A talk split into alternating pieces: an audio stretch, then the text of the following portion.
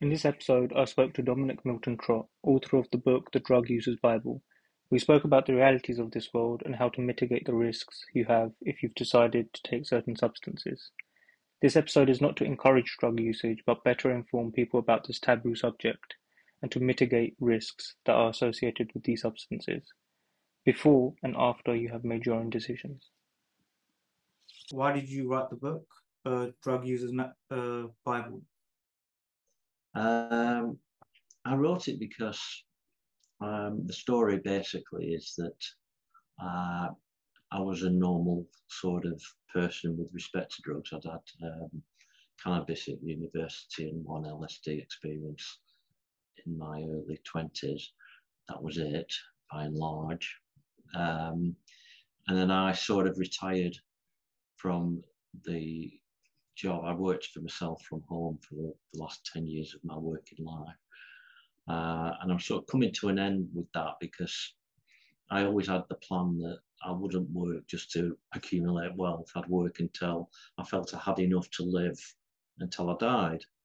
So I was coming to that stage and started looking around and, and sort of watching videos and, and, and, and basically uh, studying philosophy, really, I guess. What, what is the meaning of of existence and of re reality and life. And and I, I, came across a video by uh, Terence McKenna, who you've probably heard of.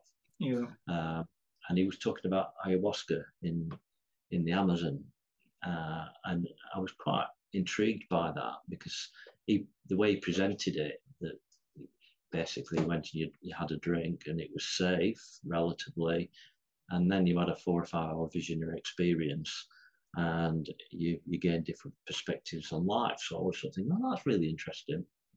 So I, I, sort of studied that and I realized at the time that really, I, you know, why don't I do that? Why don't I go to Peru and and, and try that?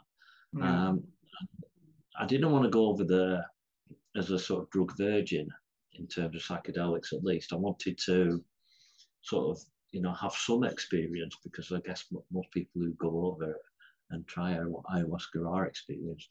So I started a, a few sort of small experiments at home, uh, researching on drug forums and just trying a few low doses.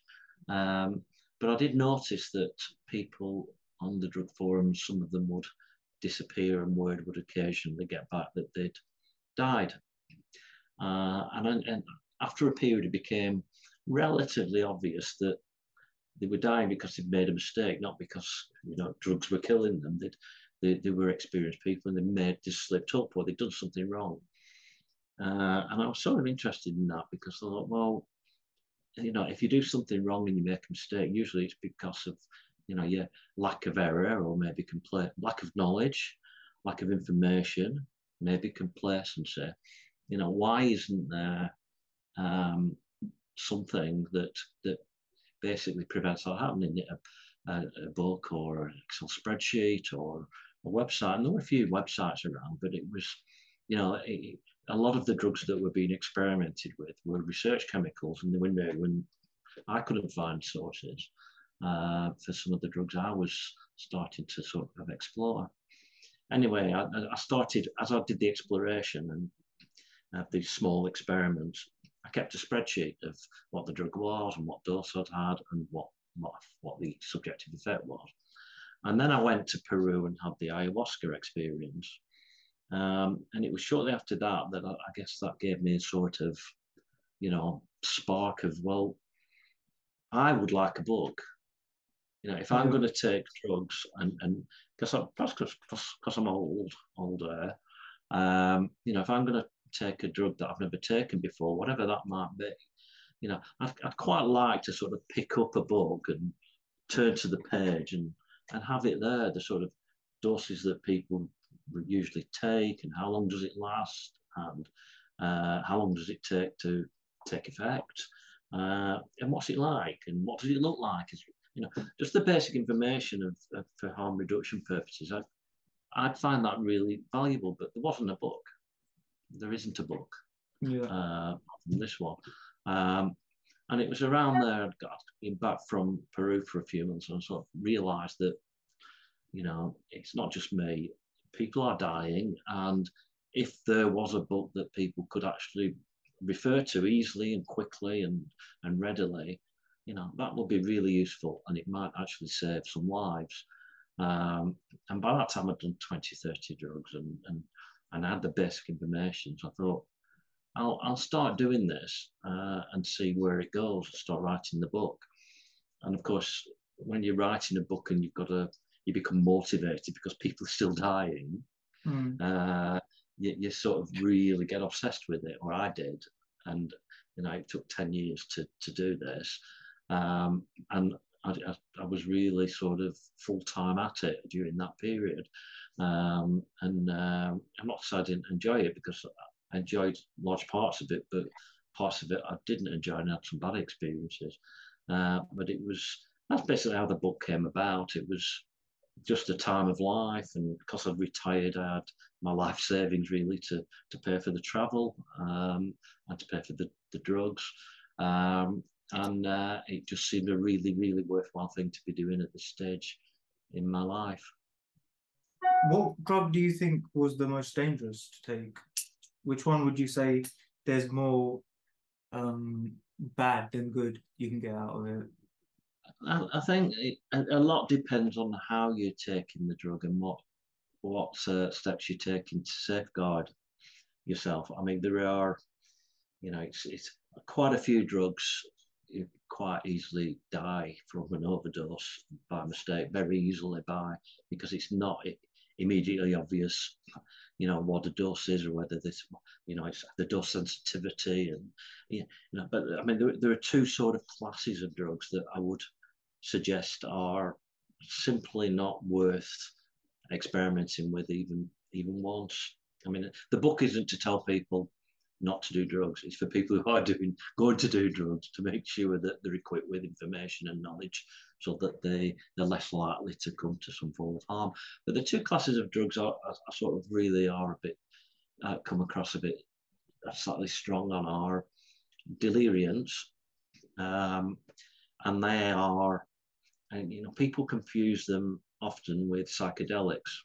Psychedelics are, you know, a trip and and uh, you know sort of experience of, of different perspectives, and, and it's a sort of classical uh, description of the psychedelic is quite well known. And deliriant isn't like that. The deliriant um, uh, basically separates your mind from the reality around around you. Your sensory organs interpret everything differently, and uh, a lot of people, in, in, total, not as a percentage, but a lot of people end up doing dangerous things like putting their head in a in a gas oven or putting their hand in hot water because they don't know what they're doing. It's delirium. If you're delirium, suffering from delirium, it's a state close to death, and you you you know people people become delirious when they're dying uh, and, and in, in traumatic situations.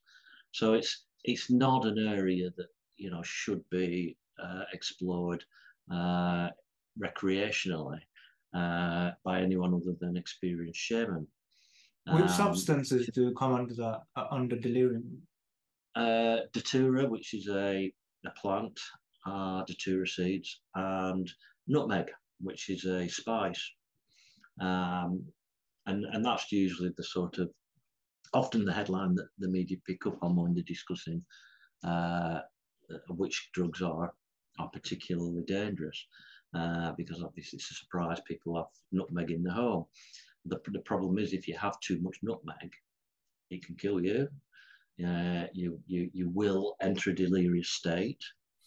Uh, I mean, for me, I was uh, that was my first bad drug experience. I was, I, I, and that happened when I was in my twenties. Uh, okay. Before I even, you know, I, I, I read in a, in a tiny book by Adam Gottlieb. I think I think the guy's a real tiny book of various plants that that that create uh, psychoactive experiences, and one of them was nutmeg. So I thought, oh, I'll try that. And I, I always remember it was about eight o'clock on a Saturday evening, uh, and, and I had made nutmeg tea with nutmegs. Uh, and I was really disappointed because about 10 o'clock, nothing had happened. Hmm. And I was, it didn't work. So I went to bed. Uh, about two o'clock in the morning, uh, I woke up and I was lying in bed and you know, I felt like dizzy. The the ceiling was spinning around. I had pain in, in my head, uh, and I needed to go to the toilet. I needed to go to the loo. Um, so I crawled out of bed. I couldn't stand up, and I was crawling on my hands and knees across the the floor, and and, and my hands were so was delirious. Hands were going in and coming out like like sort of uh, you know they were sticking, and, and it was it was really like treacle and and I couldn't I couldn't actually manage to urinate when I got to the toilet. And I just remember everything was sort of whizzing around and not in a nice way in a really really dizzy horrible way painful way. Everything was bright colors and I got to bed and then and the next day I was so ill you know the mother of all hangovers and the day after I was ill um, and I was I was didn't recover for over a week, uh, and it was it was a, a, really appalling experience, and you know I could have caused serious damage. Um, and that nutmeg, uh, datura, similar. Um, and the problem with datura people here that well, shamans use datura, and it's been you know I'll, I'll, try datura. I mean, there's a lot of problems with datura. One, it's a delirium, as just described for for nutmeg. And another one is the datura seeds. One seed can be six times more powerful than the next seed. So if you have one seed, it could be equivalent of six weaker seeds. Uh, and if people have three or four seeds and thinking no, maybe the dose is five or six seeds, they could be having 40 seeds, the equivalent of it just get particularly strong match. So measuring the dose by, by counting seeds uh, is straight off the bat, it's a really dangerous and, and risky enterprise. Uh, and people get into serious trouble with datura, and, uh, and people die. Uh, some die from the uh, the, the, poison, uh, the effects of the datura. Commonly, people die by walking in front of buses or doing yeah. ridiculous things because they don't know what they're doing. Um, they're in a different place. Uh, so deliriums, I would, I would, I, would say, particularly dangerous, uh, and not not to be uh, tampered with really, unless you really, really know what you're doing and and um, and uh, you're really, really experienced. Uh, and uh, say virtually nobody watching this video is, is properly equipped to do that. So I would steer clear of of that of those. The other class of drug are synthetic cannabinoids, and they come with they come with a, a an interesting backstory as well. Uh, in, synthetic cannabinoids uh, were developed, chemically developed and synthesized uh, because cannabis was was was was illegal. So in you know in this country, which was a major major market in the UK, um, you know it was if there was an alternative cannabis-like drug that was legally available, it was always going to be popular. And that's what happened uh, something like 20 years ago, 15 to 20 years ago. A chemical called JWH018 was put on the market and sold under the brand name Spice. And that's what you know, Spice is, is, is now used as a sort of generic name for, for all synthetic cannabinoids. And, and it, that's not what it really is. Spice was a brand name that somebody came up with to market this individual chemical, JWH018, and then another similar chemical, I think was uh, JWH073. Um, so there was several of these uh, first generation synthetic cannabinoids. And I say synthetic, uh, first generation because what came next was quite horrific. Um, they were very, you know, they, they were they, they, they, they were somewhat like cannabis, but with certain certain facets missing and others present. So you could see why they were they were sort of sold as cannabis with replacement in, in in in parts of the world where cannabis was illegal, um, and the experience was was at a risk, but it, it was you know people were, were were having it frequently, and and the uh, number of fatalities was relatively low. But then it got banned, So when uh, the JWs were banned, uh, the chemists came up with another set of chem uh, chemicals, uh, synthetic cannabinoids, which were slightly more removed from cannabis, slightly more toxic. And then they were banned. And so the chemists came up with a third generation, uh, which were even more toxic and even more removed. So you can see that the chemists, the chemists were being sort of chased further and further into into dangerous territory with their creations. Um, and Would they be more with, expensive? Would each one no. be more expensive? They'd be the same price. No, they were more expensive, same price. But okay. they were they, they were they were simply trying to create a drug that was legally available. Okay. Um, and every time they, they, they, this set of uh, cannabinoid was made illegal, they would then find another, uh, tweak it and make it uh, some sort of other creation that was was of the same class, but it was it tended to be more toxic uh, okay. and to some degree stronger. So you had this sort of creeping legislation chasing uh, drug development into a really dark route, uh, and and that's when we ended up with with people zombified on the streets. Um, you know, drug black brands like Black Mamba, which were was 5F-AKB48, uh, which is far far more toxic and and dangerous than the original JWH018. Um, so, and, and and to be absolutely honest, you know that's the state of play today. Where you know these JWs are, are really hard to to come by, if, if at all possible. And the cannabinoids on the market, the synthetic cannabinoids on the market, uh, are of the toxic variety. Um, so, and I would say that you know definitely not an area to play in. If if you know if you it's for you know. I, I wouldn't advise anyone to break the law, but you know, if, if if I was putting my life on the line versus breaking the law and having cannabis, I'd go for cannabis. Okay. Because the risk with the, the, the sort of later generations of uh, of synthetic cannabinoids uh, for job public, I mean, yeah, there are going to be people who are really expert in these things, but that's a small number.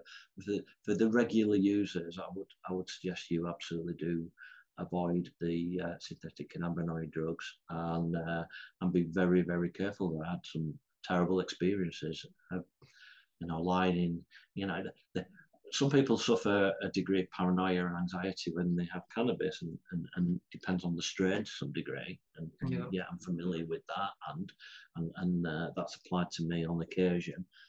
The uh, the paranoia and anxiety of, of, these things is just off the scale. You know, I've, you know there's a couple of times I've, I've ended up in bed, curled up in fetal position, just thinking, please, you know, just get through this, end soon. Uh, you know, quite terrified. But at least by the time this happened to me, uh, I was experienced and understood it would end yeah. after a, after a certain period. If, if you know, there, there will be people out there who who, who, who tamper and, and, play with these particular drugs who aren't aware, you know, the, who are inexperienced. Maybe it's the first drug experience, and yeah. suddenly, wow, you know, they're in this sort of area of, of immense paranoia and trauma, and they don't know if it's ever going to end, and that will, yeah. you know, magnify the the horror of it significantly. Um, so they're the two classes of drugs I would I would I would advise against. Um, you know, just read the sections in the book if you got the book. They, they you know, I'm, I'm very very clear on what the problems are and what what I found were the uh, you know, the, the my own personal horror stories uh, and how the history unfolded and and uh, and what can happen. What drugs would you say do more good than bad? Which drugs are you you reckon can change your life for the good rather than bad? Well, the the, the drugs I found to be, you know, every drug comes with some sort of risk. Everything comes with risk. Yeah, yeah. Uh, but in terms of, of, of, of harm, the most benign drugs in terms of relative harm are psychedelics. Um, and, and that I think is fairly well known and fairly well established. Nobody ever died of a LSD overdose, uh, although from the media you wouldn't actually know that. Um, and I've I found uh, psychedelics generally to be, for me personally, beneficial uh, because uh, you know there's I know that I'm not consuming mostly anything toxic. I know that mushrooms aren't going to create a serious health problem. Uh, LSD isn't. Um, but the, the, the journey itself, ayahuasca was another San Pedro cactus mescaline.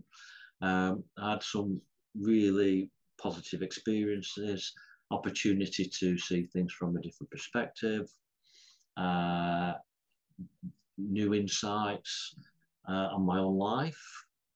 Uh, and I think generally they made me a, a kinder and gentler person over a period of time. Um, but uh, you know, having said all that, it's it's I think it's probably unwise to to to go crazy with these things. You know, I was at this sort of saying you can always take more, but you can't take less. Yeah.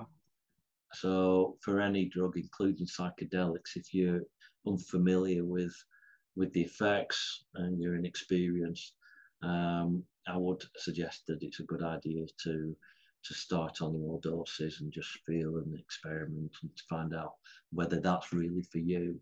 Um, and do the research to establish if there's any problems with respect to your own. Uh, you know, if you've, if you've suffered from psychotic uh, episodes or psychosis, you know, maybe think about that and perhaps not proceed. But if you're healthy and you're really intending to to have drug experiences, uh, the, the most valuable in my life have been psychedelics what age would you reckon people should wait until they start experimenting with drugs? Do you reckon they, they should? Well, I have, a, I, have a, I have a section at the start called uh, "If You Are Not an Adult." Yeah. And I try and explain there that you know, if you're not an adult, your brain is still developing. Um, you know, your psychology is still putting itself together. Yeah. Um, and you should wait. You know, don't succumb to peer pressure. Don't uh, don't be impatient. You don't yeah. need to have uh, any drug experience, and that includes alcohol, until you're an adult, because yeah. it's you know. And, that, and one of the things I do say is, you know, I'm a guy who's had 182 different drugs, and I've, I've written a book on it, and I've had yeah. quite a few of those drugs many, many times. Yeah. Um, and I'm I'm saying this. Uh, yeah. It's not the police. It's not the, the law enforcement. It's not the government. I'm advising you if you are not an adult to hang on and really think about it. And, and, and I would suggest it's it's a bad idea to to start playing with your your mind and your body uh, before it's fully developed. You've got a long time ahead to do yeah. that.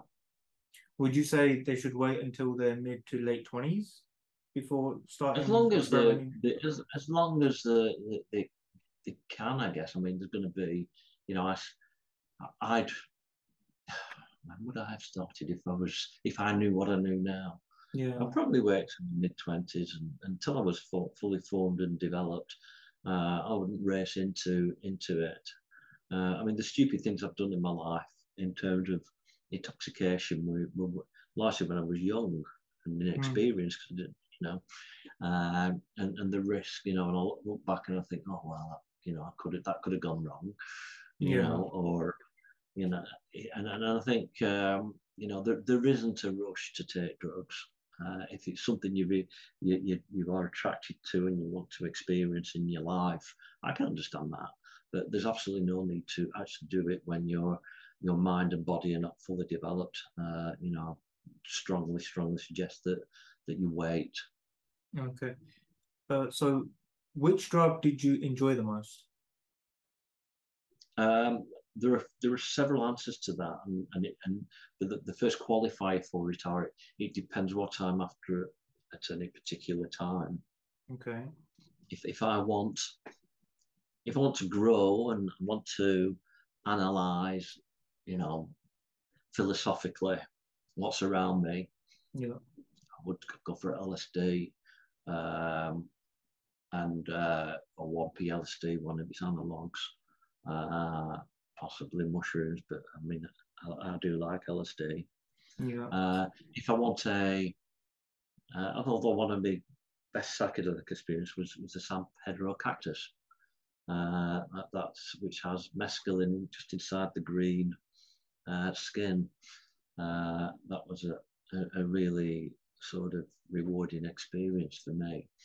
Uh, if I want a body body high um, and and I want to be wired and really sort of alive, um, I would have um, possibly amphetamine or mephedrone. Uh, but, and this is a but, um, there are there are potential risks which you know you know are must absolutely be mitigated with any stimulant. Uh, understanding what you know what what the ride is going to be that there's going to be a depletion of serotonin and dopamine the following days you're going to be depressed.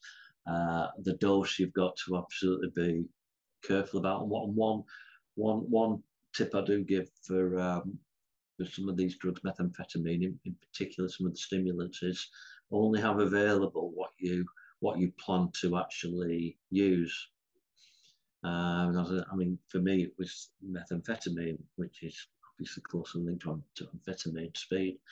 Um, I know that uh, had I not done that, I would have carried on binging on this stuff indefinitely until I had none left. Whatever, whatever I had, if I'd have had two, three grams, I would have sat here and uh, well, what didn't have it here, but I would have, I would have continued to take it and compulsively redose until it had gone. Okay. That's what would have happened. Um, but I, I sort of I'd researched that intensely because I knew it. So this is one of those drugs that that famously uh, people people have problems with. Uh, Yeah. So I thought, well, I'm I'm not going to have a hundred milligrams, but I'll I'll make sure I've got no more than a hundred. And by jingo, of course, I, I took the rest away. And I couldn't get it. Of course, I had the full hundred and I was gagging for, for more of it. I was looking around for different bit. Have I missed some of it? Can I scrape more off the packet? And Okay. um, and that can happen with with stimulants. And that can certainly happen with mephedrone. It can happen with speed, and it can happen with a lot of the others as well. So although the feeling is is uh, is extreme pleasure, uh, no point in hiding that. Uh, there is a payload, and the payload is that you you you basically uh, you are dicing with danger. You do have to mitigate the risk significantly and be really really careful, and you do have to pay the price uh, in subsequent day or days. Uh, you know, there's no escaping that. And uh, again, I have a, a little page at the front there with various graphs on which and it's headed "What goes up must come down." yeah. And what that means is what people tend to do is, you know, al- alcohol's a really good example of it. Oh, I'm going out on Friday night, can't wait. I'm going to have a great time. And they see their drug experience, which is the alcohol drug, as the Friday night. Well, that's just not true, is it? The drug experience is the, the moment you start drinking to the moment when you're fully recovered. And if you're having five, six, seven pints of, of beer, you know, the next day you are still in the, in the midst of a drug experience. The hangover. The hangover, or you're, you're sluggish, or you're not Yeah. quite, quite with it, uh, and maybe even the day after. So, you know, what comes up must come down. You've got this curve of you're up and then you're coming down and you're going below base because you're suffering and you're not back to normal. Yeah. Um, that applies to stimulants, and you're going to have that with with with uh, you know if you have a, a significantly large dose with with any of the major stimulants, cocaine, or you're going to have a downside uh, subsequent to the to the uh, to the main event. Um, other other favourite drugs, I would say, uh, there's a class of drugs called dissociatives, and the famous, you know, the famous dissociative is ketamine. Um, and, and my favourite dissociative is one that's called ephenidine. Uh, you know, dissociatives are really interesting class of drugs because you can have you can have insights, a bit like psychedelics. It's sort of, you know, the, it, it, ketamine was, was has been used as a nurse tranquilizer. And when I approached this class of drug, I thought, oh, this is going to be really boring because I'm just going to be tranquilized. You know, it's a horse tranquilizer, so I'm I'm going to be sort of sedated, heavily sedated, which isn't really, you know, my bag. I don't think that was going to be much very enjoyable. Uh, well, absolutely nothing like that at all. I could not have been more more wrong. I was I was I was sort of immediately uh, there was a sedating effect. So I, and and this stopped me being frightened because I was confronted with this weirdness. With, with all the all the uh, dissociatives, but ephenidine in particular, because that was a, a, a you, you tend to snort ketamine, whereas you eat ephenidine, uh, and that makes it last longer but it takes longer to come on. So I, I, st- I started with my dissociative experiences with ephenidine, and, and, and you sort of feel something's not right here. You know, everything's just slightly off key. And when you're moving around, because you're slightly uh, sedated, you sort of smooth, you feel like you're sort of floating around and walking around. And, and fortunately, the sort of initial alarm, and there is an not initial alarm, where I'm thinking, oh God, you know, this is really weird. You know, what's it, what's happening? Uh, that soon passes because the drug itself is a sort of has a sedating effect. So after a few, after a short while, I was, oh well, yeah, it is pretty weird, but it's mm-hmm. weird in an interesting way, rather than weird in a really frightening way, which is where I was initially starting getting uh, pangs of anxiety. Um, so dissociate is really interesting, uh, and ephenidine was was uh, was my was my favourite uh, dissociative. Other drugs, I mean, I've never really enjoyed opioids, um, heroin, and and uh, morphine, and uh, you know oxycodone, and um, all the rest of them um, that I document. Uh, for me, they they're just they create a neutral of, I think I describe it like it's a comfort bubble. You know, you, you go into it, all the wars of your world and all your troubles disappear. Um, and you're, you're thinking, oh, goodness for that. So if you're if you're carrying a lot of burden in your life, uh, I can see why people would think, oh, this is great, um, and keep coming back to it. Uh, but if you're not carrying a lot of burden, then you know maybe that's not quite the case for a lot of people. It wasn't for me. Um, although yeah, I enjoyed th- those experiences.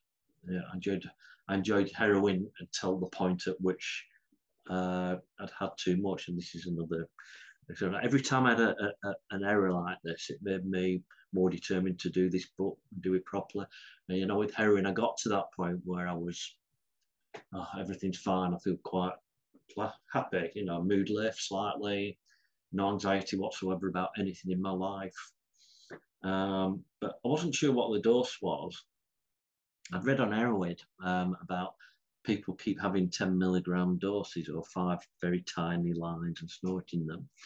Uh, and so I carried on doing that. But I got to a point where I started feeling, oh, I feel a bit seasick you know, like I'm on a boat and sort of feeling a bit sickly, a bit weird. Uh, never mind, I'll have another line. and then and then the sort of seasickness got more and more intense, and I ended up having to to go, you know, lie in the bed in the hotel, um, and then I vomited, and that caused a bit of a, a panic. It didn't cause a panic because I was I was under the influence of heroin. It, it, caused a bit of a sort of, you know, what the hell's going on? I better go and find out what, what, why I've been sick. Is this normal? So I, I, I searched on Google and it turned out that um, uh, uh being sick, especially for a first time or early user, being sick is a sign that it's high quality heroin. it's quite normal. well, thank you for that. That is something I should have picked up before uh, I actually embarked on the on the experiment. So uh, the next day I had a hangover, uh, and, and as if you have too much of a an opioid, you you have a very much an alcohol like hangover. You know, they, are sort of the, the the aftermaths are slightly different in nature. The the you know the methamphetamine and the, the speed, the the, the aftermaths uh, of those class of drugs, stimulants, are sort of you're drained and you're depressed and you can't be bothered doing anything. The aftermath of heroin was very much like alcohol, where I actually felt ill. I've got a headache, you know, I feel weary, uh, sluggish, and I'm not well. Um, so uh, you know, I've never, I've never really derived that much pleasure, and I think it's, I think the people, you know, this isn't a rule, but it's a sort of generality that uh, people who are carrying a lot of burden and problems and pain in their lives are more likely, far more likely to become addicted to heroin and opioids than people who were a relatively happy and fulfilled lives. And I think um, there was a um, the Vietnam War springs to mind with that respect because a hell of a lot of U.S. soldiers in Vietnam were were heavy users of, of heroin and the United States were really worried about the government that when these guys come back, there'd be a massive, uh, a massive problem with heroin addiction across the country. Uh, that didn't happen. And the reason it didn't happen is these guys were in, a, in a, an intensely stressful situation. Oh, okay. When they could go. So when they got back and they had connections with families and they had busy lives and they were communicating, that tended not to happen. I'm not saying some people did it happen to, but generally this this massive problem that was anticipated didn't emerge. So opioids I've never never really thought much of in terms of deriving uh, significant pleasure from, nor sedatives uh, and tranquilizers. You know, a lot of people get addicted and love the Xanax and diazepams and, and, and so forth. Um, I mean, there's, I've used, you know, apart from the fact that I tried them all for the book, uh, I've only ever used them for sleep, sleeping aids and to kill a kill a trip or to to to fall asleep after. You know, one of the one of the side effects of you obvious effects of, of, of stimulants is that you're going to struggle to sleep. Yeah. Uh, and uh, you know, I've, I've, and uh, trips as well uh, with psychedelics. You, you, your mind is sort of not really particularly sleepy. So I've only ever really used it, that class of drugs for to try and get to sleep and to, to close down a, a drug experience. But um, um, you know, a lot of people do do uh, do like that sort of drug and and uh, and become addicted to it. But um, you know, I've never really derived that much pleasure from the sedatives, tranquilizers. Could you explain, because some people um, understand, like what, what are uppers and what are uh, downers? Are they called downers or? Yeah, uppers are are um, stimulants that stimulate you. Like Which drug would, would come? Okay, yeah, cocaine and downers. Downers are your diazepams and your Xanaxes that sedate you. Um, I mean, they do, you know, there's more to it than they just make you quiet. And, you know, the feeling is quite blissful. You know, when, when, when I've, and I've described it in the book, it's, it's quite nice while it's happening, but mm. it's not a, an exciting journey of, of, of joy you know, like like a like a stimulant can be, or a dissociative can be. You know, I think really high and happy, and you know, from it, it's more of a sort of comfort, bliss, mood lift. Oh, I'm quite happy uh, uh, rather than really buzzing and uh, and, and, alive. Um, so uh, you know, it's a, a, lot of this is subjective. I mean, some people will like, do like, and swear by the uh, the sedatives and the uh, and, and, and the anxiolytics. Uh, but I'm not one of them. I like stimulants and I like dissociatives or like psychedelics. It's a personal preference, but and luckily the taking away the the stimulants, uh, which uh, you have to be really careful in in terms of addiction because you know they are they are very addictive. Um, you know the the psychedelics and the dissociatives are the ones that I sort of, I sort of generally, and cannabis uh, to some degree, I, I, I do still uh, enjoy from time to time when the situation presents itself. Do you usually travel to different locations to get the experience other than Peru? Yeah. Have you gone to any other places? I've been to um, about 30 or 40 different countries during the Wow. last uh, Nice. for, for, for various reasons. I mean, one reason was um, I always found it more instructive, more valuable to have have a drug in in its natural habitat and its authentic setting.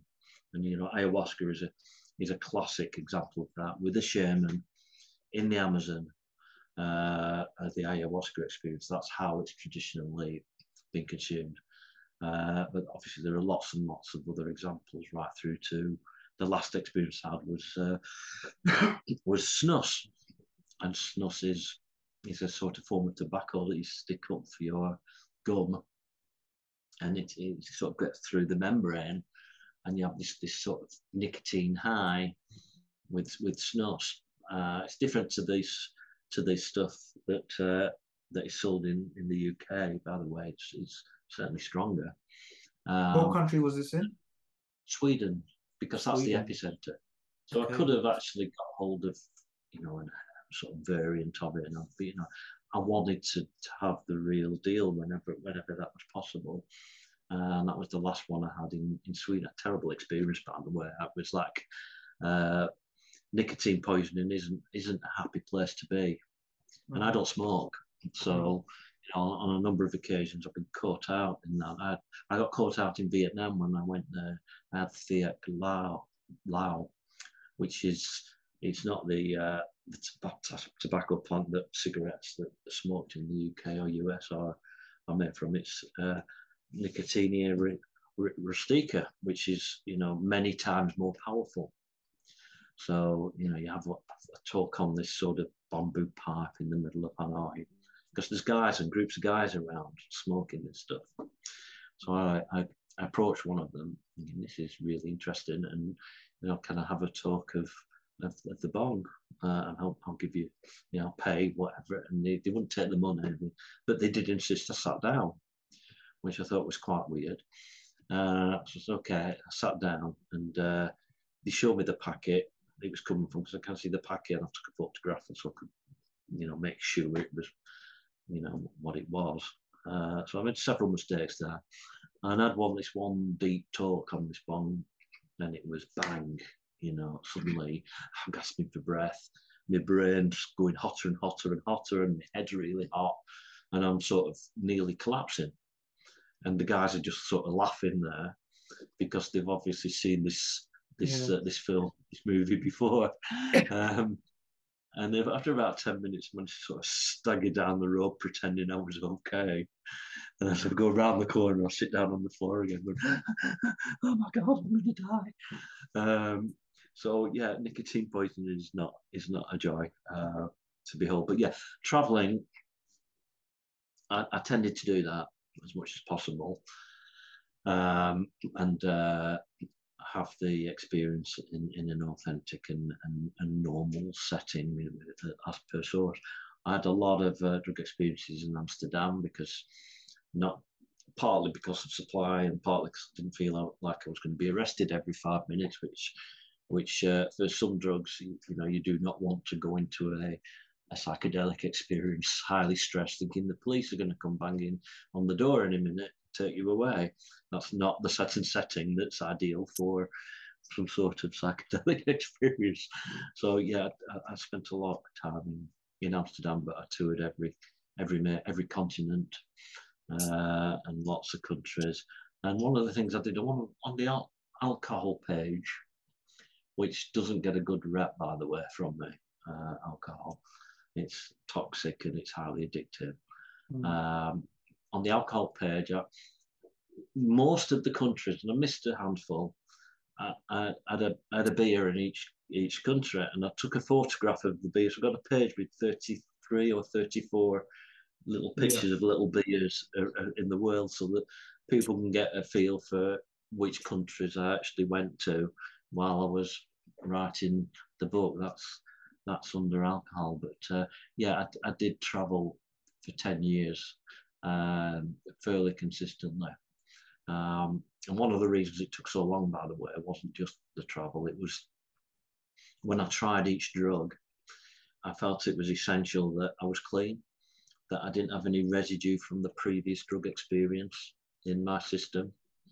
You know, it wouldn't have been a, a, a good representation of, yeah. of I don't know, pick a drug at random. Uh, uh, let's go heroin, heroin again.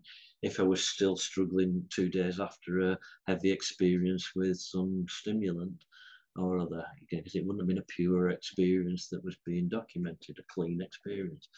Uh, so I had to leave a gap between these different experiments, um, which which I did, and then there was having to schedule and somehow get to all these different countries, which was done massively inefficiently. You know, I should have gone to Southeast Asia and perhaps done the different locations for the different drugs rather than keep going backwards and forwards and backwards and forwards and backwards and forwards, which is what what I tended to do. So I did a lot more MRs than than I should have done during the the uh, the writing of the book, but it, it really had to be done that way to to to uh, to provide best value from the experiences. Okay. By continent, which um, drug do you think was um, popular in each continent? So North America, South America, Europe, um, Africa, Asia, Australasia. Um, it, you know, the, it, some some you know some answers to that are quite quite simple. There's a there's a stimulant called the uh, betel nut. It's not actually the nut that's the active ingredient, but the little package made in Southeast Asia and, and India, Myanmar, uh, parts of Thailand, uh, and it's a, a, stimulant that's sold on street corners from stalls, and you it's sort of wrapped up in uh, in a leaf with the nut inside, and you and perhaps lime or something, uh, and you, you chew it, and it's like a really really strong caffeine, but more, with more clarity. Now, one of the problems, problem, one of the features of caffeine is, is it, if you have a heavy dose, it can become a bit blurry and jittery. Mm. Whereas I didn't find that happen with, with betel nut, but in some parts of Southeast Asia, they mix it with tobacco and other substances, which changes the changes the experience around. And and again, because it's you know, people who don't smoke, which myself, it can be quite sort of overwhelming and hot to actually chew this stuff. Uh, so that's sort of part. I think that's the world's fourth most popular drug after after caffeine, tobacco, alcohol, and then it's betel Uh, so there's that that around there. Um, in terms of recreational drugs. In the back of the book, there's a uh, put a um, little chart of, of, in which country is this drug most popular, and that's quite interesting. You think that you know cocaine is going to be really popular drug in in in all the Western countries. Well, yeah, it is, but it's actually lo- much lower down than methamphetamine in Australia, for instance. Rather in the UK, it's the other way around. So you know that's that's in the book because I thought you know people ask basically ask the question you've just asked and wonder about the different popularities in the different countries, and that's derived from uh, United Nations data. I delved into that and sort of managed to suck out of it. I found a, a, a report that, that had that information in it, and uh, and I replicated it in the book. Do you think the ecosystem that the person's in um, it makes them take a certain drug. So if you're in the Western world, you take a certain drug, and if you're in the Eastern world, you take a certain drug. Is it because of supply? Possibly availability. Yeah, I mean, betel nuts all over the place in in, in, in this, and it's available and it's legal, uh, and it grows there. So, uh, you know, availability is a big issue in terms of of the drug people mean, alcohol is popular all over the world, and the reason is it's legal. Yeah. Not because it's the best drug. Yeah. Not because it's the most fulfilling experience. It's not because it's the most pleasant experience. Uh, because it simply isn't. It's just that it's a legal experience, and therefore it's popular across the planet. um, ubiquitous in, in Western culture, uh, which is crazy when you think about it, because uh, you know if you you know if you if you want to select a, a drug that's less harmful from than than alcohol, ninety percent of the contents of this book are less harmful than alcohol. Yeah, ninety percent uh, are more benign, less toxic, less addictive, but they're, they're illegal. You know, how's, how's that work? That's just ridiculous. Uh, that's one of the war on drugs drug arguments.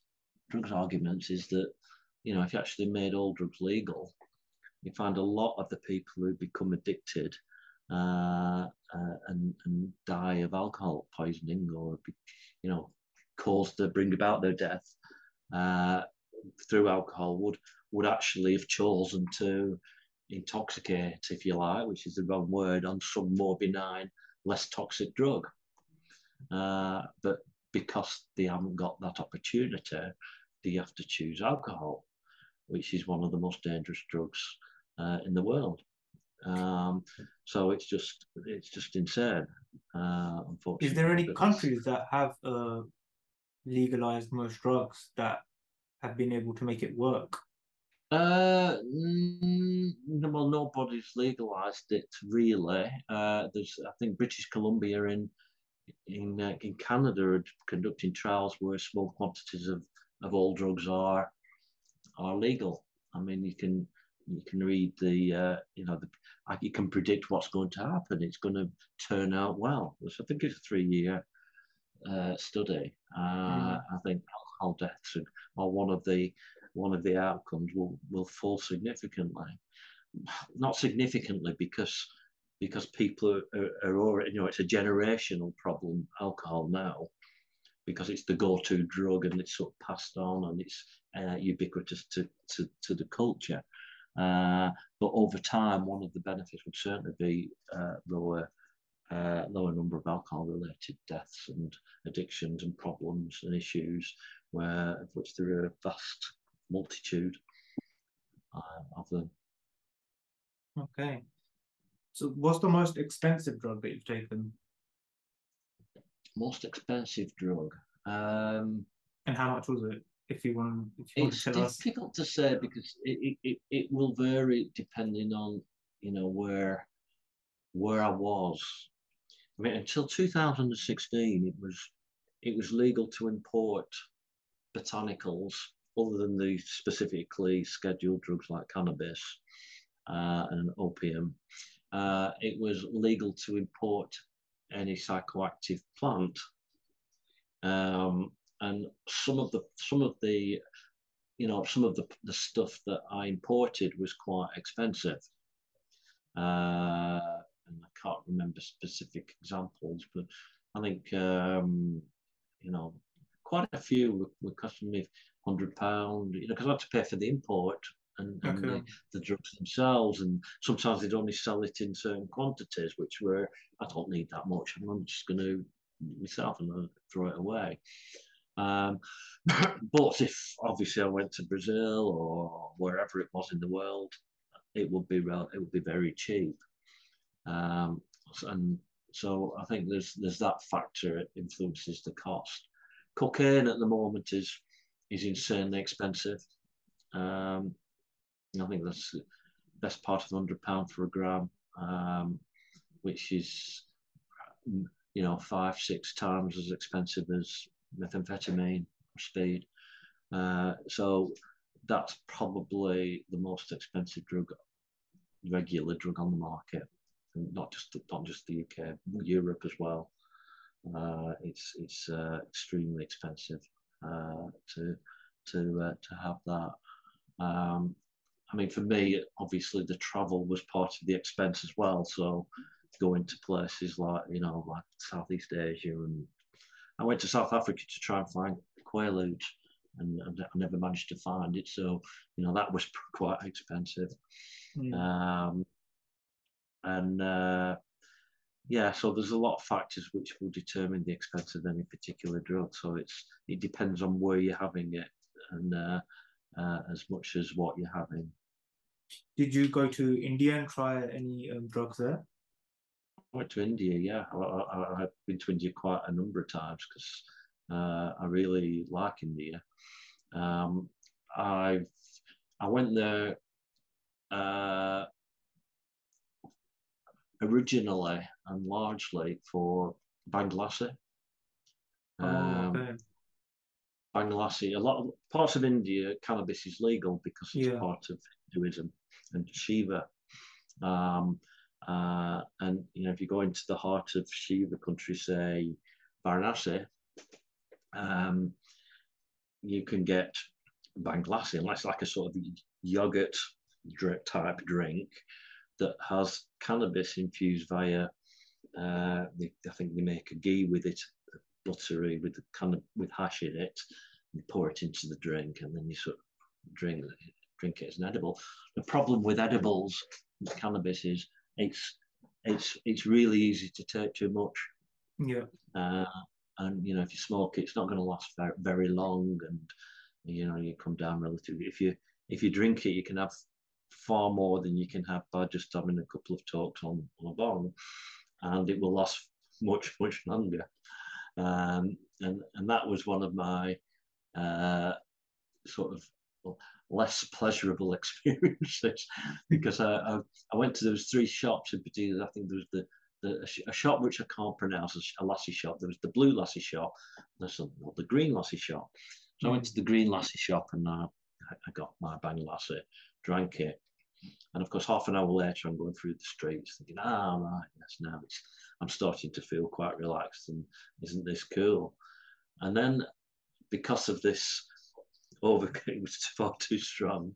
I started to feel sort of everything sort of had an ang- an edge of anxiety and, and, and, and hostility to it, and the noise was becoming a bit overwhelming.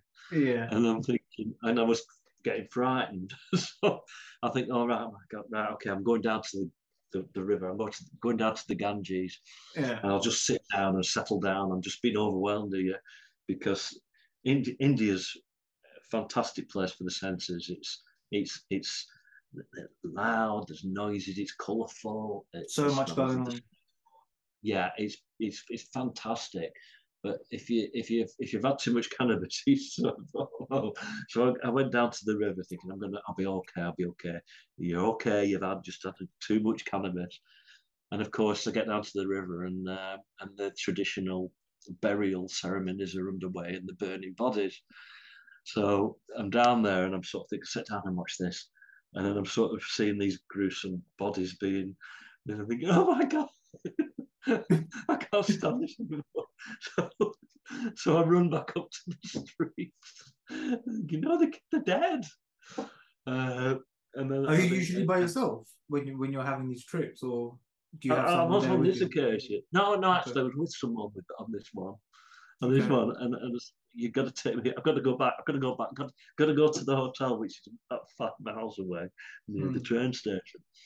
So uh, we go back, go, go back up, and, and, and I get a, a, um, a tuk tuk. Um, and of course, that's the next. This is the ultimate, uh, the Big Dipper, the uh, you know, you're in the back of this tuk tuk with this driver of the motorbike and Indian roads, loud noises, swerving all over the place. And yeah. I'm absolutely terrified. I mean, by this time, my mouth is going dry because of the effect of the cannabis, and I've got no fluid, no water my mouth sticking to, sticking together.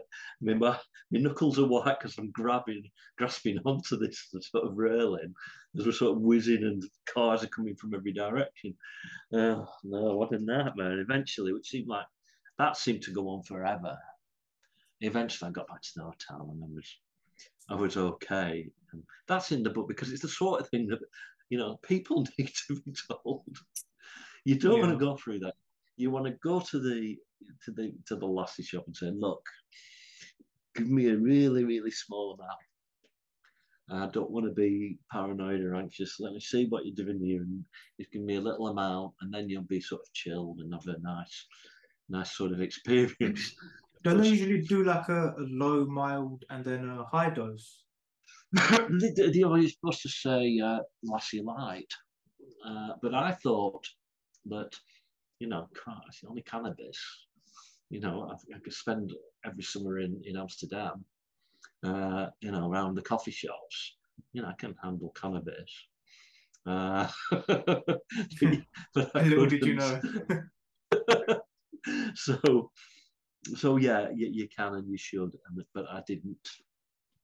I did, you know, that sort of brought on the lesson that edibles are are edibles, and yeah. if you're going to eat cannabis, you're going to, you know, there's special considerations that you should be taking to make sure that you don't sort of delve down this this sort of hole into into sort of anxiety. And uh, you can I mean there are things you can do to get out of it under normal circumstances. You can sing you can eat black peppers you can do various things to distract yourself. But if you're in the wrong place you know like the middle of Varanasi mm. um, then there's nothing that you can actually do about it because it's all coming at you and you you're having to react to to the sort of here and now rather than thinking oh I'm having a, I'm anxious do something quick put some music on or or go and you know which which is what you can do normally mm. uh, but if you're if you're out in a major city you can't do that. Doesn't just apply to to cannabis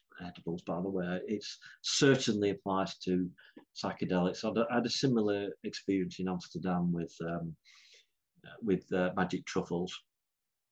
Uh, I had it's, it's sort of complacency and, and and, arrogance to some degree because of the, you know a lot of experience. I got a box of magic truffles, and oh, these are particularly powerful, but you know you'd be okay because of your experience. Uh, okay, so I ate them, and uh, so I, got to the uh, Amsterdam Museum, full of paintings of the old Dutch masters from the uh, 16th and 17th century. And, and, and, after a while, these characters in these paintings are starting to look threatening.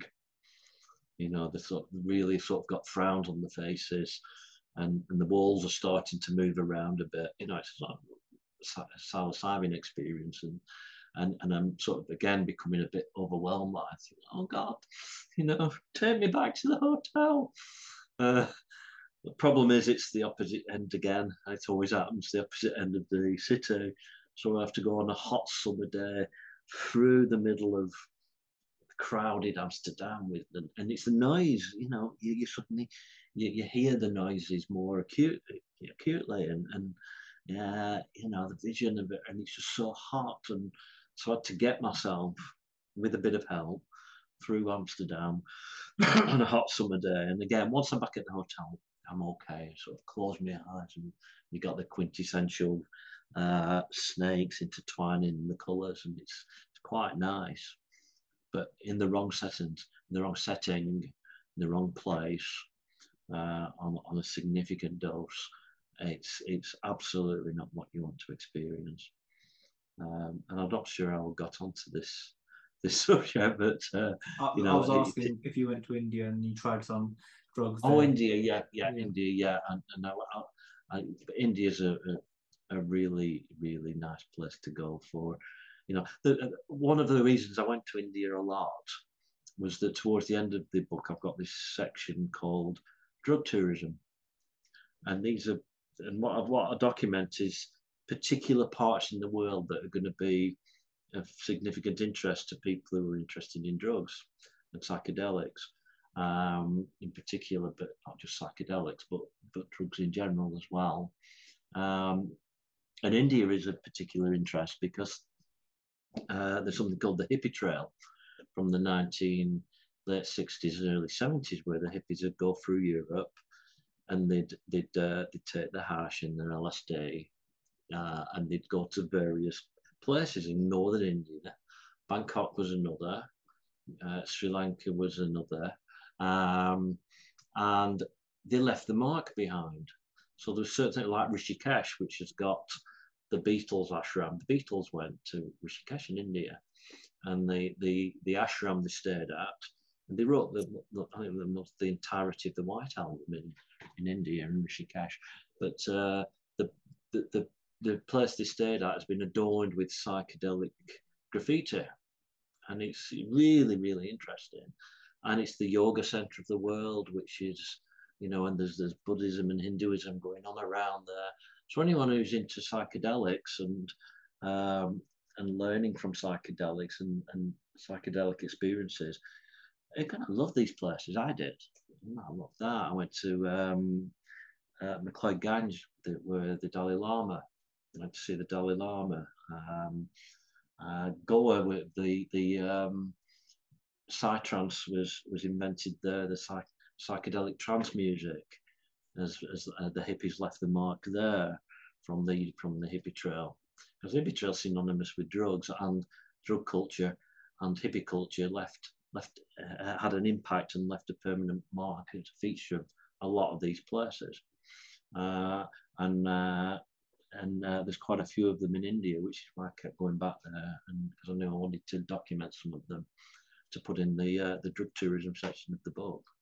Why do you think so, drugs drugs get related? Like in some religions, people within those religions, you have sects where they will have uh, certain drugs that they will take. Why do you think that is?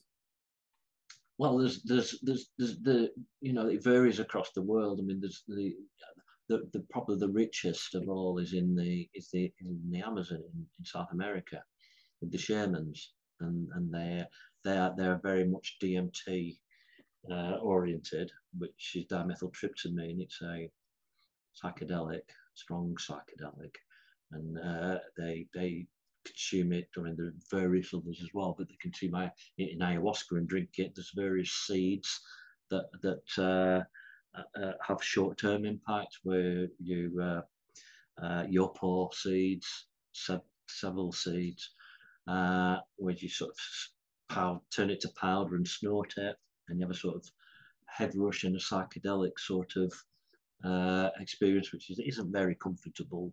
It wasn't for me. Uh, and and and there, you know, the the, the, sh- the shamanic cultures there, which is, um, you know, it's a way of. I mean, there's different different slants to it. You know, the people communicate with with other realms and shaman will uh, will be the source of the communication, and you know, it's it's all historic. You move across to Southeast Asia, and and uh, you know, Buddhism, uh, meditation, uh, expansion of consciousness. I mean, these are you start into entering a whole terminology which is which is extremely similar to psychedelic terminology. In fact, uh, in the in the psychedelic section at the start of the book, I do I produce an alignment. See if I can actually give you a quick of of uh, psychedelics. Here we are.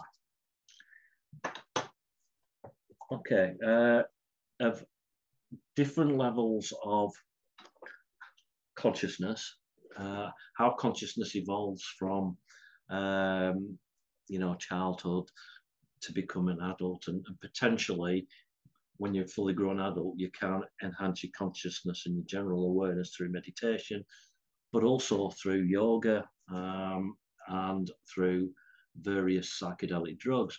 And people have done work on this. Timothy Leary and uh, Robert Anton Wilson actually uh, created a, a, sort of chart, let's give you an idea, of different levels of consciousness which is stimulated by different psychoactive drugs. And, and it won't surprise you to learn now just the lower levels of consciousness tend to be stimulated by opioids and then alcohol and stimulants.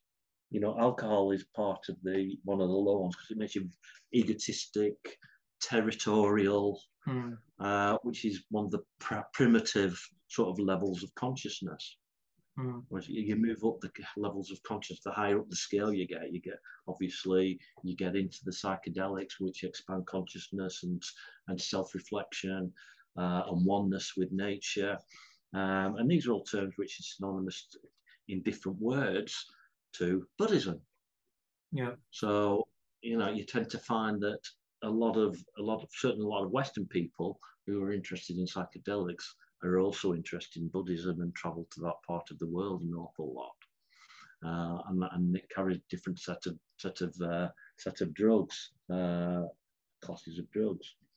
So yeah, I mean, I mean, lots of re, lots of uh, Hinduism and, and, and, Buddhism, but there's, there's others as well, that, and there's that you know it's, it's it's a hotly debated topic of, of what the intoxicants were of certain certain religions. I mean, soma is a is is a was a, a psychoactive allegedly apparently i've got to be careful because this is area areas that are, does yeah. does create heated debate yeah. uh, yeah. because the contents are are sort of disputed. I mean, some people are arguing, well, it's this tree that there's this this ancient soma, which is part of the, uh, the, the northern Indian tradition. It's this tree that's got DMT in it, and there are others that are arguing nonsense. It's these mushrooms that yeah. are that you know. So yeah, but you know, you, you tend again because they they tend to ex, psychedelics expand consciousness and awareness, and they enable different perspectives um, you can easily see how that could be used in a sort of religious scenario, quasi-religious scenario, or philosophical Buddhist type scenario, um, and and and that can be is used in those different types of uh, historical contexts. So, so, do you meditate at all to try to get to that kind of place? I try to. Um, convince myself oh, that's the wrong word because because because I can sort of do it that there's, this this this zone where you you you, you sort of you fork and think okay you are not you are you are not your thoughts you are actually I am actually the awareness behind my thoughts how do I know that I know that because if I'm thinking about something that's depressing it can be something trivial like you know how terrible the football went this weekend and what we're going to go down we're not going to you know and I'm thinking, no, stop thinking about this, man. You're depressing yourself. I've become aware of my thoughts and I've chosen to think about something differently. Yeah. So therefore, I am not my thoughts. I am the awareness behind the thoughts. And that's my that's usually my starting point for some sort of meditation and some sort of journey of reflection. And I prefer launching with that under the influence of uh, a, psychedelic drug. You know, why, you might say. Um, aren't you being lazy? And the answer is yes, uh, unashamedly. I mean, what? Why would I struggle? why would I struggle saying, okay, no, no, come back, stop thinking about that. You know, when I can, I can take a, a substance and I know half an hour, an hour later, I can launch into into an area and really get something out of it, and not keep sort of being distracted by trivia and thoughts about something I don't want to think about, or worries or concerns. Um, and I guess that's sort of partially answering the, the earlier question about why is it intrinsic to certain certain drugs, intrinsic to certain quasi religions and philosophies yeah. because they make it for you know typical uh, Shiva Hinduism. Uh, cannabis do the same sort of thing with it. Yeah. You know, so you, have got uh, a drug which will enable deeper contemplation, uh, a, a, more intensive introspection, or a change of perspective, or or more more uh, firmer control of the thought process. Um, so uh, yeah, I don't I don't meditate much without psychedelics. I, I try to catch myself and keep reminding myself that I'm not my thoughts, because not being your thoughts is a really good place to be. Yeah. You know, it's a. I know it sounds weird to people who've, not, never sort of studied or, or considered meditation or consciousness. But you know, it's you know, it's thoughts that destroy you and upset you and depress you, yeah. uh, and and actually getting a grip on on thought itself by detaching yourself and I'm actually keep reminding yourself is a is a healthy thing to do uh, which is why people meditate. I mean, they're doing that. I mean, they can sit there for hours doing. I can't do that. I can momentarily and for for a short while. and the awareness behind the thoughts to just stop thinking about it. Just, you know, this isn't this great. I've got senses. I can see, I can touch, I can feel, I can smell, and this is adventure. And just get into that frame of mind because I'm aware of this with the and thought is another sense. Um, and and you, I can get into that zone, but I can't go too much further uh, because I just I'm lazy. Okay, uh, it's easier just to take a, a psychedelic drug or a low dose of a psychedelic drug, and that will carry me further. Western, most Western religions don't uh, take drugs in order to feel this, do they? No, I mean uh, they don't, and and this is you know this is this is why you know I'm I'm I'm not religious um, because I have a problem with oh you got to have the faith. Well, faith is like an excuse for for for uh, suspending logic. Or you've got to believe Jesus or whatever or God, you know. And, sorry, mate, I can't. Because Which one's right? That's suspended logic. I want evidence. Yeah. I want to understand. Uh, now I find that uh, you know what I do with psychedelics helps me understand, and that's why I have a more close affinity to Buddhism and Hinduism because that's closer to not suspending logic. You know, it's closer to you know Buddhism in particular is is is you know some people do argue it's philosophy and not religion yeah. uh, because it's sort of technique and method of measurement of, against you know Buddha's Buddha's teachings and and sort of you know self self propulsion into a higher realm uh, through uh, meditation you know and I can I can understand that and I'm not having to suspend sense or logic or rationality to sort of sort of thing. yeah I can I can I can buy that and and I do it this way uh, whereas sort of Western uh, religions are are more sort of no nonsense. You've got to believe that. No, no, I don't have to actually believe that, and I don't. Uh, so I have a, you know, that's I don't know why that is. Uh, and you know, perhaps it's you know, Western religion is very institutional. The churches have traditionally been very powerful institutions, yeah. and, and and men want to wield power and governments want to use churches to control populations. So I think that's part of the reason that uh, the Western religions have developed as they have.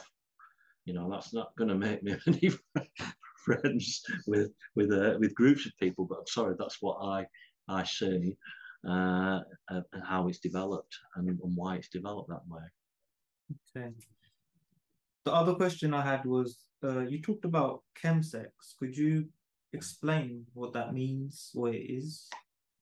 Chemsex is uh, is often misunderstood. I mean, people say take certain drugs to enhance the sexual experience, um, make it more pleasurable, sustainable, deeper, you know, uh, more intense pleasure. Uh, you know, and, and people misunderstand because people say, "Oh, I've got, I, I enjoy sex more after, you know, after some alcohol." No, after GHB, no. Uh, the chemsex drugs, um, and I've, I've, I've, got a section at the start again specifically on on chemsex because people get into trouble in this area, and, and it's because they're not they're not well informed. I've described the chemsex drugs as as, as, as a stimulant. Uh, one of the byproducts of, of uh, methamphetamine mephedrone and, and, speed, and to a lesser degree, okay, uh, is that if you're in the in a sort of sexual situation, whether it's pornography or or a sexual encounter with another individual or whatever it is, um, you're you're you're and you're you're developing a sort of dopamine rush naturally. That's what's chemically happening.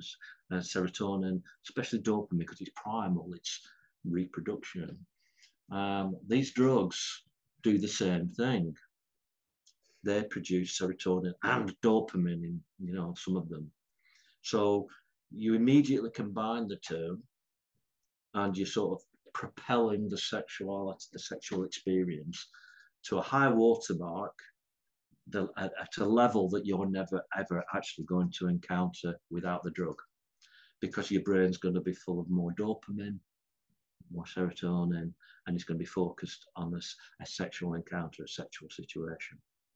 And it's it's you know it will be the best sexual experience of likely to be of your life by a long way.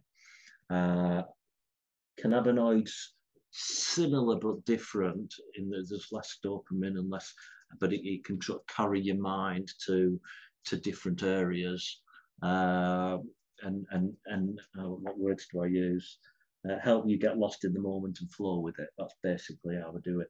Low doses of, of psychedelics similar thing to cannabis, but they some of them tend to create tactility, so you can feel more more you know you're more aware of feel and touch and your sensory organs are more astute more functional so if you're having a, a sexual experience you're gonna you know have more feeling you know and an mdma is, is, is uh, empathogens is also creating empathy so that's a different sort of chemsex experience but similar in some ways to the psychedelics so you've got these these four different types of chemsex experience. You've got the sort of primal, the sort of mental, you know, flowing with it, and then you've got the entactogenic and the flowing with it, and the empathogens of, of, of sort of uh, openness and love, which which uh, ecstasy and so on invoke. So you've got these, the, which is fine, but you can probably start to see what risks that you're going to uh, you, you, you're going to uh, introduce if you're actually in this situation using the drug. Um, and I've tried one, two, three, four risks.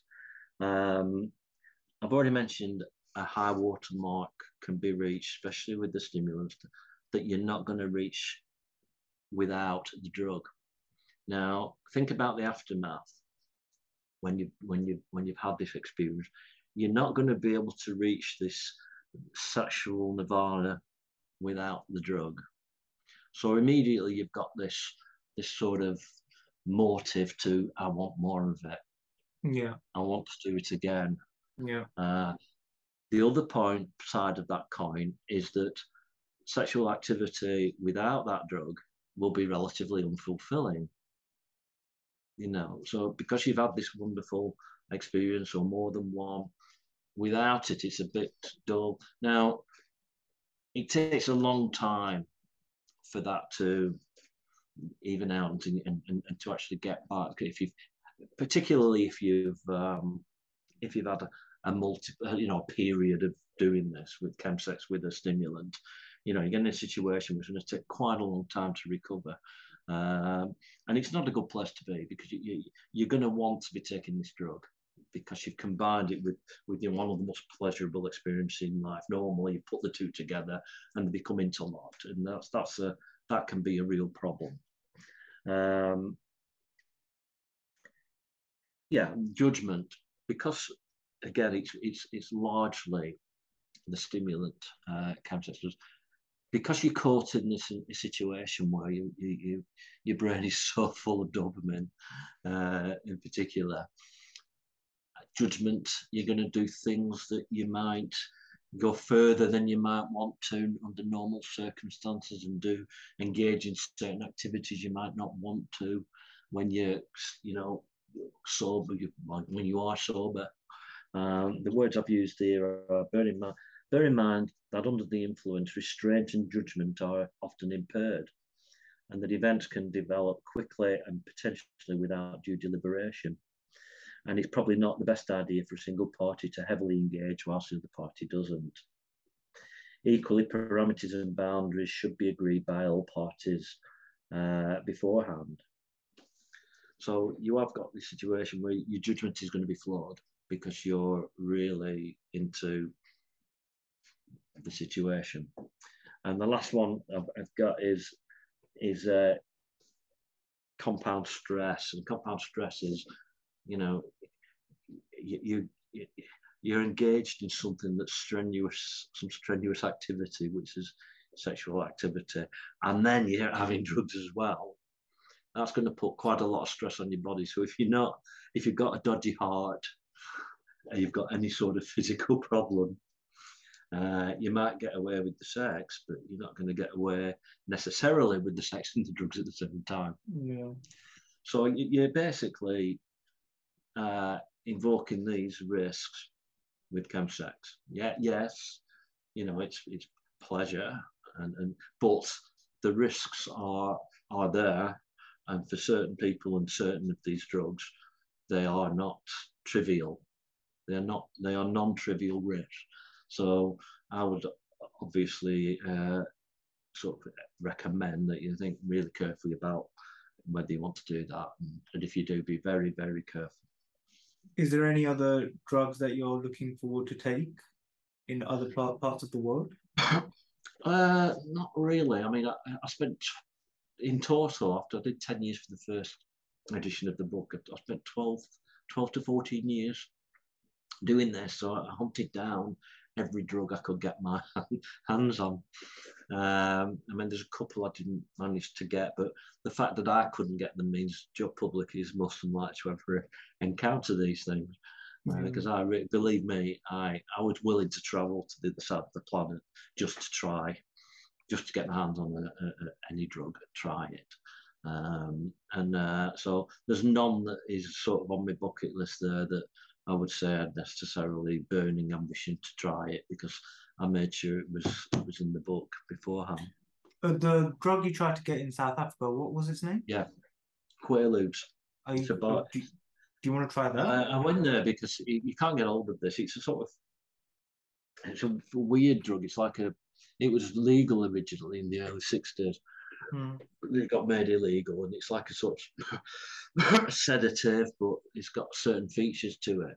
Uh, so it's not one I'm really that interested, but I just wanted to try it through curiosity. Uh, though I didn't expect to get too much from it, should I get hold of it. And and I tried, and I, I went everywhere I went. And I sort of, can I get Quaalude? now? it's not, not it's not synthesized anymore, mate. You know, nobody's. And then I, I sort of read I think I saw something on Vice where it's still available in parts of South Africa. So I went to um, Cape Town and went in the chemist. Uh, now they either wouldn't give it to me or they didn't have it. Um, but I was really, I knew it was a long shot when I went, but I thought, well, if I don't do the extra mile, and I think, oh, you could have Quaaludes in there if you've actually got to South Africa. Well, I did go, and I failed. So again, it's it's you know Joe Public or anyone who buys the book, the chances of them getting hold of, of this thing are almost negligible. The only so reason I've, I've heard of that drug of Quaaludes is uh, the film that Leonardo DiCaprio did in Wolf of yes. Wall Street and he takes Wolf of Wall Street. That. That's in there. That's that popularised it, but not enough for, for anybody to resynthesize it again. I was I'm sort of hoping after that film that, that some Chinese lab would try and yeah synthesize it. Make some money. It, it never really happened. Yeah. Never really happened, unfortunately. There's variants. I mean, I bought um, when I said I've tried, I really did try, but I bought uh, on the market. I bought uh, some Quaaludes. I thought it was Quaaludes and everything. So it was. So I got it, and then I had it tested, um, and it turned out to be this this analog called SNL one six five. I think it is. Um, highly dangerous, uh, very toxic. Not particularly like Quaaludes, so I didn't I didn't have it. Uh, so I was missold. I mean that's a story. That's another reminder. I've documented that as you know, test your gear. You know, if you're gonna if you're gonna get something that you're not absolutely certain is what you think it is, test it, have it tested, send it to be tested, get a test kit. You know, especially these days with with because uh, there's lots of uh, opioids that are uh, problematic. So, you know, always test. Don't leave it to chance. I could have run into serious trouble had I just popped it in my mouth and eaten it, which I didn't do. Threw it away. Okay, I've got two more questions. A lot. Second to last question is: most people in the Western world not as much in the Eastern world, have mental health problems, uh, and they usually try to find a way out through going to psychedelic retreats. Do you think Yeah. they may be useful trying to go to those uh, retreats? It What do you depends on the, on the on the on the particular problem. I think um, if you, if you've got mental health problems, I'd seek specialist advice before doing it. But if you're, I mean, I know people that have been cured from addiction, Hmm. and and it, again, it's when I was in uh, in Cusco in, in, in Peru, most of the people there uh, doing the ayahuasca experience were there because they were addicted Hmm. to alcohol or or some other drug. and and it has it's not the only psychedelic as well. Psilocybin has a very high success rate.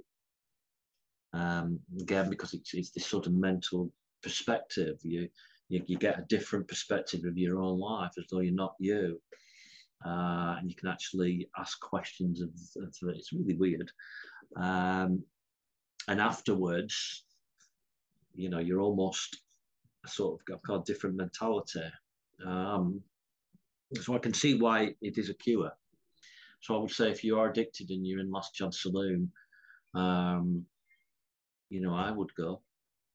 I would, I would, you know, it's it's. But uh, if I've got some some mental disorder, you know, I'm not qualified to say that somebody should go or not go. It depends on what it is, uh, because it is going to, you know, it depends what the what the what the actual problem is. I think. Uh, I was just more. asking because I've seen um, scientists do studies and they're trying to figure out if it may work or not. So I was wondering what your thoughts Depression. Is, I mean, if, if, you, if, you, if depression, yeah, same same same sort of effect as as um as addiction, because you're going to have take different perspectives, because you're going to experience perhaps higher conscious states of consciousness. Uh, your neural, your existing neural network, which is going to be sort of fixed in this sort of addictive cycle, is going to be broken down and weakened. Neural plasticity, I think it's called. Yeah. And a neuroplasticity, that gives you an opportunity to recalibrate into a non-depressed state or a non-addicted state. So if you if you're seriously depressed, I would, you know, again, me personally, I would go and, and try that try that out. I mean, the trials, as you as you've you've, you've referred to already, are massively encouraging. Massively encouraging. It's an area of science and medicine that's been uh, outrageously banned for decades. Yeah. People have suffered anguish and mental health when, li- in all likelihood, they, they, they needn't have done because of politicians and because of the war on drugs. So if it's if your mental illness is is some form of depression, um, I would suggest that uh, that that yes, the, there is definitely something to that, and it may well be beneficial. Yeah. Lastly, what does your day to day look like now?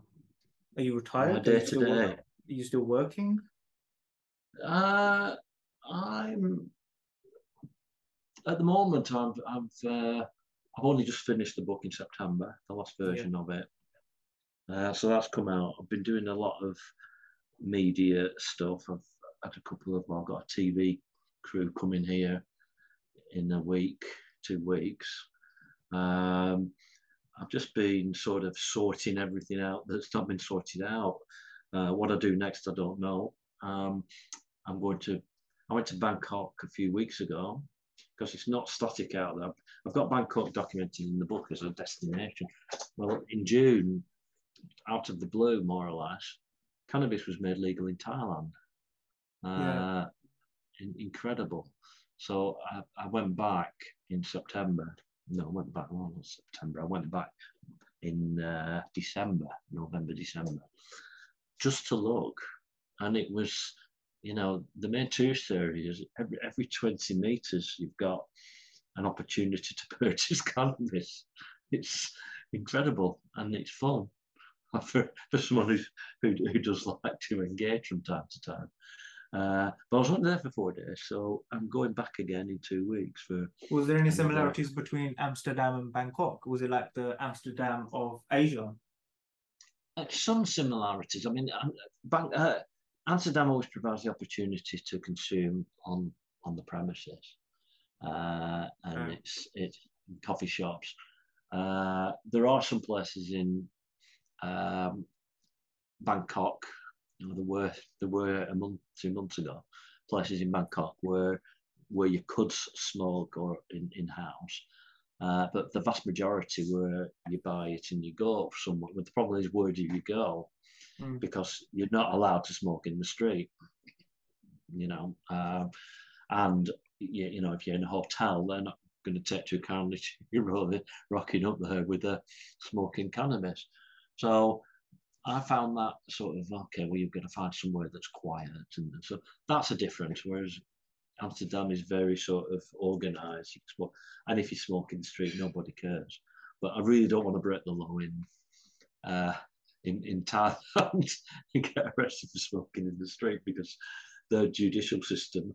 I just remember what it's what it's been like over the years in, with respect to drugs, uh, and um, so that's the only. So it's not really like Amsterdam, but it, it obviously to the extent that you can buy cannabis pretty much everywhere.